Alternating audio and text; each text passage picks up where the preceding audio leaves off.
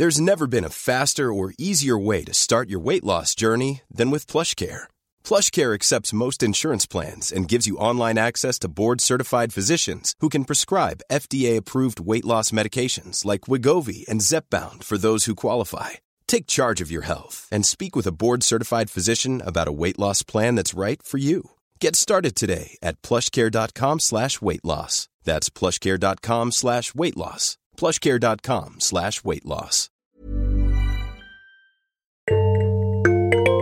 Super Green Me est un podcast documentaire dans lequel je me lance le défi de vivre pendant six mois selon l'accord de Paris. Pour bien suivre ma transition écologique, je vous conseille d'écouter la série à partir du premier épisode. Bonne écoute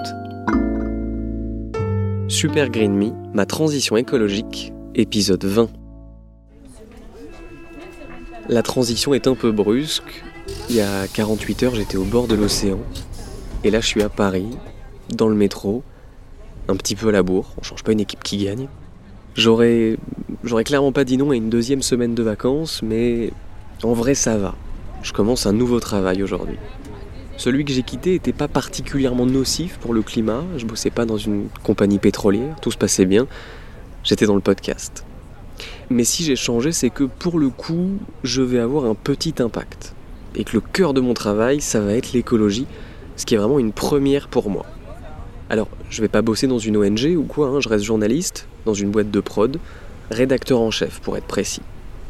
Et je vais coordonner une petite équipe spécialisée sur l'écologie et on va faire euh, des articles, des vidéos, plein de contenu sur cette thématique. D'ailleurs, vous le savez peut-être pas, mais je ne vis pas de ce podcast. Je vis pas de Super Green Me. Vous entendez peut-être un petit peu de pub en début et en fin d'épisode, mais c'est tout. J'en tire quasiment pas d'argent. Et ceux qui ont écouté mon précédent podcast, Il y a le feu au lac, oui, j'étais rémunéré, mais pas suffisamment pour être à plein temps dessus. Ça faisait un, petit complément de revenu. Donc, me voilà en route pour mon premier vrai boulot écolo.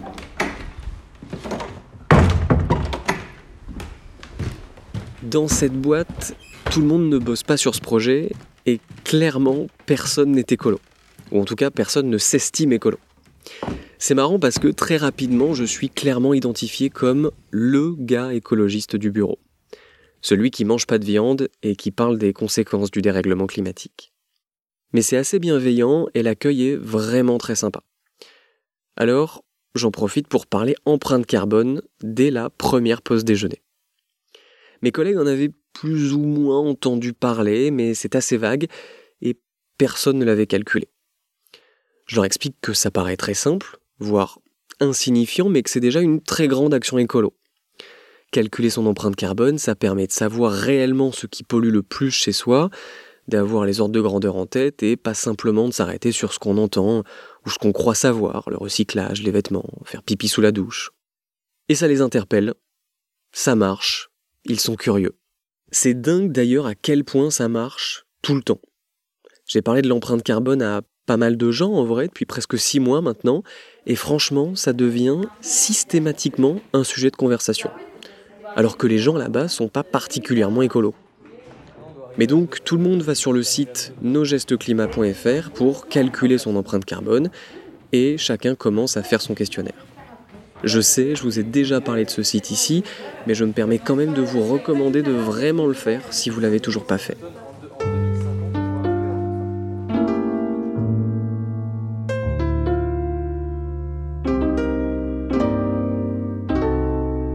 Si je vous parle de tout ça, c'est pour deux raisons.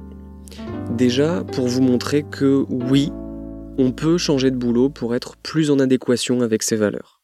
Moi, j'étais pas dans une entreprise écologiquement néfaste, elle était neutre, mais je peux d'autant plus comprendre que si on bosse chez Total Energy, par exemple, et qu'on prend conscience de la crise climatique, ça peut être assez difficile de continuer à y travailler.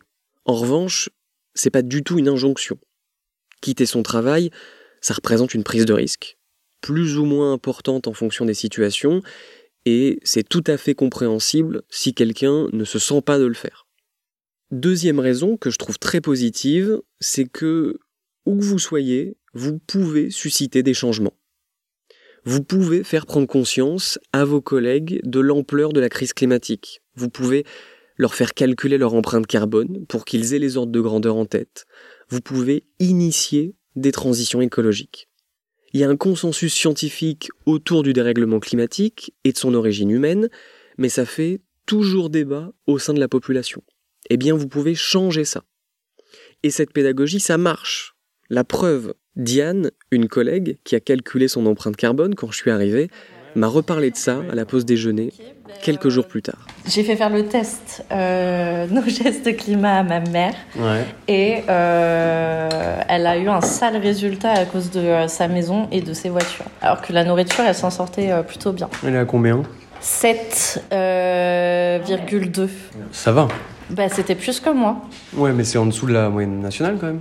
oui, c'est vrai. Et du coup, c'est quoi qui a mal son, sa baraque Elle a quoi? Elle a une villa euh Oui, une villa. Et, euh, et c'était surtout ben, l'énergie, je crois, qui euh, posait problème. Mm. Mm.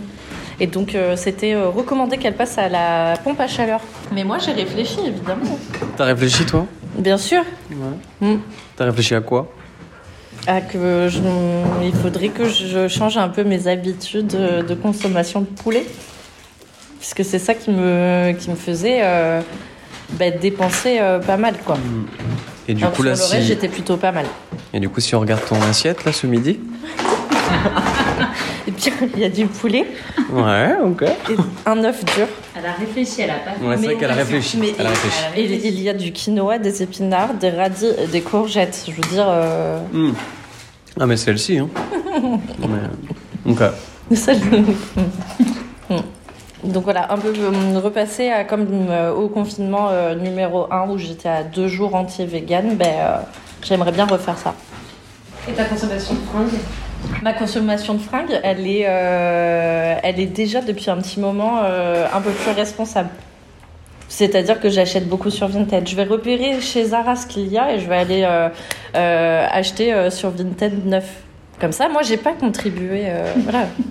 C'est du second main de, Zara. Mais après, il y a plein d'autres vêtements. Là, euh, hier, euh, parce que ma mère, elle est bénévole chez, à la Croix-Rouge, à Arcachon. Eh bien, je suis allée la voir et j'ai acheté euh, trois vêtements à la Croix-Rouge. Voilà. T'es vraiment une belle personne, en fait. Oui, je sais. Donc ouais, j'utilise pas mal le Vinted et j'ai réduit drastiquement mes achats de vêtements par rapport à une époque où je dépensais 200 balles par mois. Euh, chez Zara. Maintenant, on est à 50 euros max par mois, tout achat confondu, de vêtements. Mais le pire, c'était pas tes achats de vêtements en plus dans ton empreinte carbone, non? C'était quoi? Tu te souviens? C'était la viande? Oui, c'était la viande. Mais en vrai, ton empreinte, elle était pas énorme. C'était 6,9.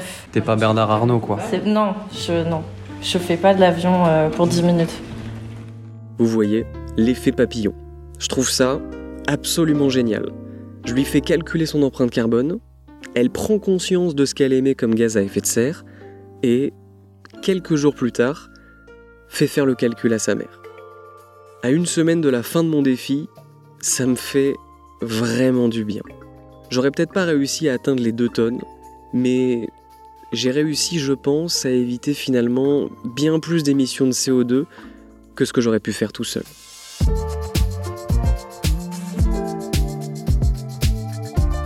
à suivre dans le prochain épisode. En fait, là, tu pars aux États-Unis et tu m'as dit hier que tu faisais ta valise, mais un peu avec la boule au ventre. Pourquoi? Euh, Pourquoi Parce que bah, le fait de, ton podcast, quoi, ça fait toujours réfléchir.